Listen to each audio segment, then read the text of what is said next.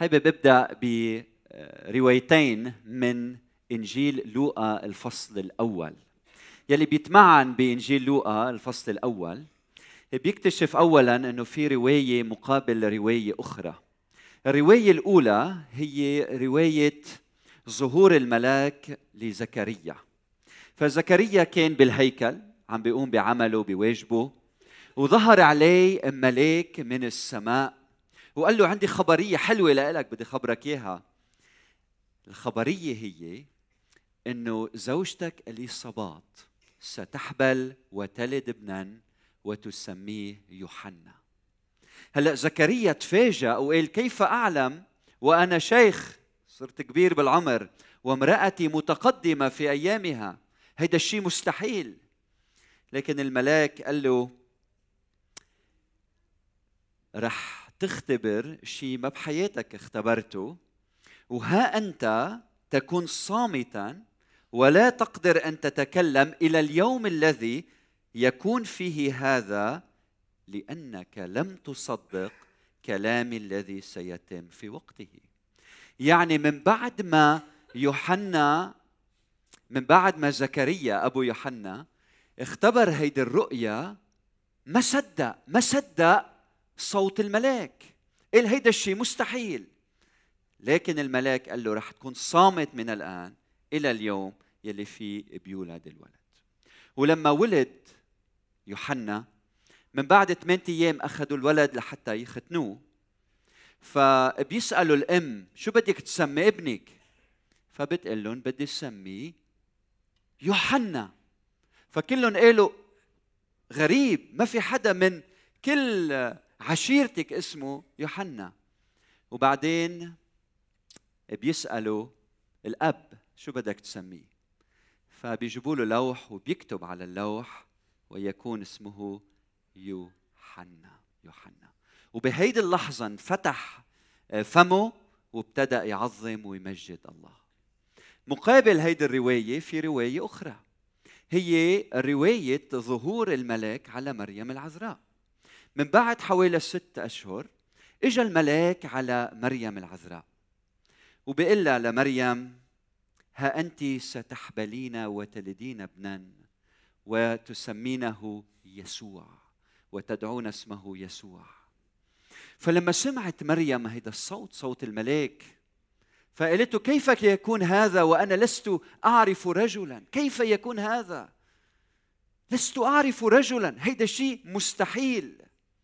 فبقال الملاك الروح القدس يحل عليك وقوة العلي تظللك، لذلك أيضا القدوس المولود منك يدعى ابن الله. فكان تجاوب مريم مختلف عن تجاوب زكريا يلي ما صدق، مريم صدقت وقالت هو ذا أنا أمة الرب ليكن لي كقولك، فمضى من عندي هالملاك.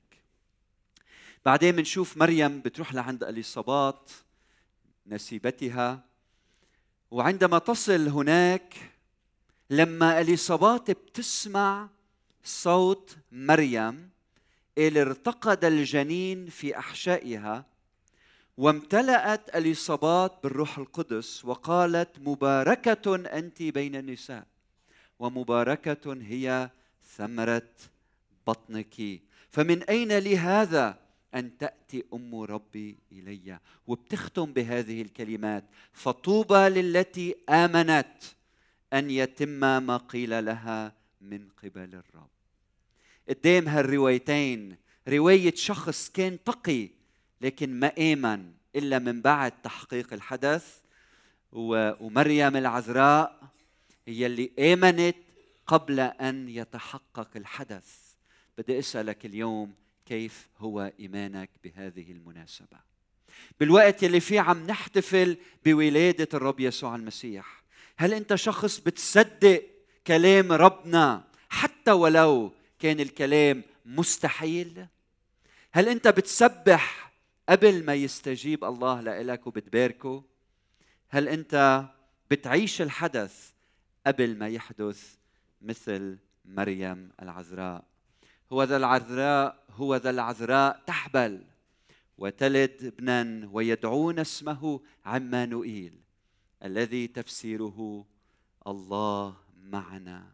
هل تؤمن بهذه الكلمات وتعطي حياتك للرب يسوع المسيح الذي هو بيننا الله الظاهر في الجسد؟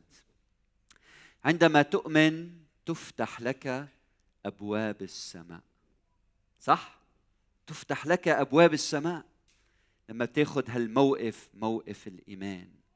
تجسد الرب يسوع المسيح بيعلمنا بعض الأمور المهمة. أولاً بيعلمنا أن الله صار قريباً منا، يعني إلهنا المتعالي صار قريب من الإنسان، وهو إجا لعنا كما يقول أحدهم، هو إجا لعنا لأننا نحن لا نستطيع أن نذهب إليه، هو أتى إلينا ونحن بعد أموات بالذنوب والخطايا. جاء ملء الزمان، أرسل الله ابنه مولود من امرأة. نحن أموات، ما فينا نعمل شيء، أموات بالخطية. إجا ولد ملك الحياة، رب الحياة، إجا الحياة، إجت الحياة لعنا بولادة الرب يسوع المسيح. ولادة تجسد الرب يسوع المسيح يعني إنك أنت ما بحياتك فيما بعد رح تعيش لوحدك، هو قريب منك، هو معك، هو بقربك.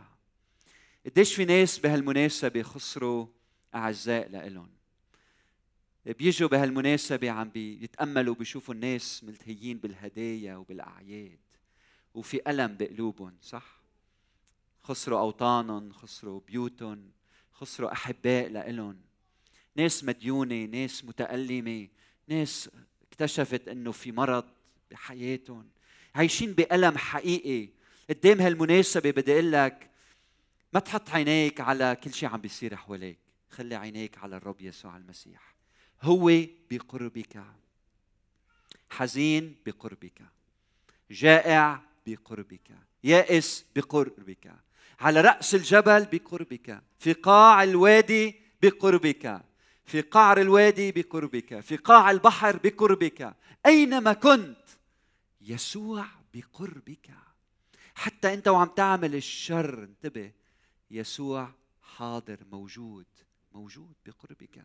وعم تعمل الخير يسوع بقربك، بقربك تيخلصك من ضعفك من خطاياك، وبقربك تيباركك تيحفظك تيعطيك أنك تعيش مثله وتشبهه في حياتك. أنت ولا مرة بتكون لوحدك لأن الله تجسد بيسوع المسيح. الحقيقة الثالثة، تجسد يسوع المسيح يعني أنه السماء زارت الأرض. في أحلى منا؟ إجت السماء لعنا بيسوع المسيح. بدك السماء؟ يسوع موجود. بدك الحياة الأبدية؟ هو الحياة الأبدية. عندما أتى يسوع إلينا أتت السماء إلينا. هللويا هللويا. تجسد يسوع المسيح يعني أيضا أن الله ولد في عالمنا لكي نولد نحن أيضا في عالمه. تجسد يسوع المسيح يعني هو أتى من فوق انتبهوا ليموت لكي نولد نحن أيضا من فوق ولا نموت ولا نموت. يسوع نحبك. إذا بتختار يسوع المسيح اليوم أنت عم تختار الحياة وإلى الأبد وإلى الأبد. تجسد يسوع المسيح يعني أنه يسوع إجا تجسد بيناتنا لحتى يعلمنا الإنسانية الحقيقية. مش بس هو الله تجسد بيناتنا، هو أخذ جسده من مريم العذراء وصار إنسانا بكل ما للكلمة من معنى من دون الخطية، حتى يعلم كل واحد منا كيف يعيش إنسان حقيقي، كيف تعيش إنسان مخلوق على صورة الله. إذا عم تسأل كيف الإنسان يلي الله بده إياه يكون، كيف شكله، كيف تصرفاته، كيف أخلاقه، كيف كلامه، كيف مواقفه، اتأمل بحياة يسوع المسيح هالإنسان الكامل. إلهنا إجا على الأرض حتى يقلنا أنا خلقتكن على هيدي الصورة، وبدك نموذج انظر إلى يسوع المسيح. أتى يسوع المسيح تجسد يسوع المسيح ليقربنا من بعضنا البعض. فيسوع لما أنت تتقرب منه مثل يلي عم يتسلق جبل، لحتى تتقربوا نتقرب من بعضنا البعض. كل ما نطلع طلوع، كل ما نتقرب من يسوع نقترب من بعضنا البعض. فإذا بدك تفحص حبك ليسوع، اتأمل بحبك للآخر، بخيك. كيف بتعامل خيك الإنسان بتعرف قديش أنت بتحب يسوع المسيح. لما إجا الرب يسوع المسيح قربنا من بعض. بيقلنا بولس ما بقى في يوناني ويهودي، عبد وحر، رجل وامرأة، ذكر وأنثى. بيسوع المسيح صرنا كلنا واحد، هويتنا وحدة بيسوع المسيح. ما في هيدا من هالعرق وهيدا من هيدا اللون، كلنا صرنا عيلة وحدة، عيلة وحدة. فتجسد يسوع المسيح إعلان إنه كلنا فينا نكون عيلة حول يسوع المسيح. ما أجمل يسوع، ما أجمل يسوع، ما أروع يسوع. أجمل هدية ممكن تعطيها ليسوع المسيح بهالمناسبة مش مال ولا ذهب ولا فضة ولا جواهر. أجمل هدية ممكن تعطيها اليوم قلبك ليسوع المسيح. بدي أسألك، ليه ما بتعطي قلبك ليسوع؟ في أجمل من يسوع؟ في أروع من هالشخصية؟ إذا بتفكر بأخلاقه، بكلامه، بمواقفه، بأعماله، بتصرفاته، ولا أروع من هيك؟ ما حدا بيشبه يسوع. اليوم أعطي حياتك ليسوع، أعطي قلبك ليسوع، حتى لو مش فهمين كل شيء. قل له يا رب بدي سلم قلبي لإلك بهالمناسبة، بدي أعطيك قلبي وحياتي وكياني.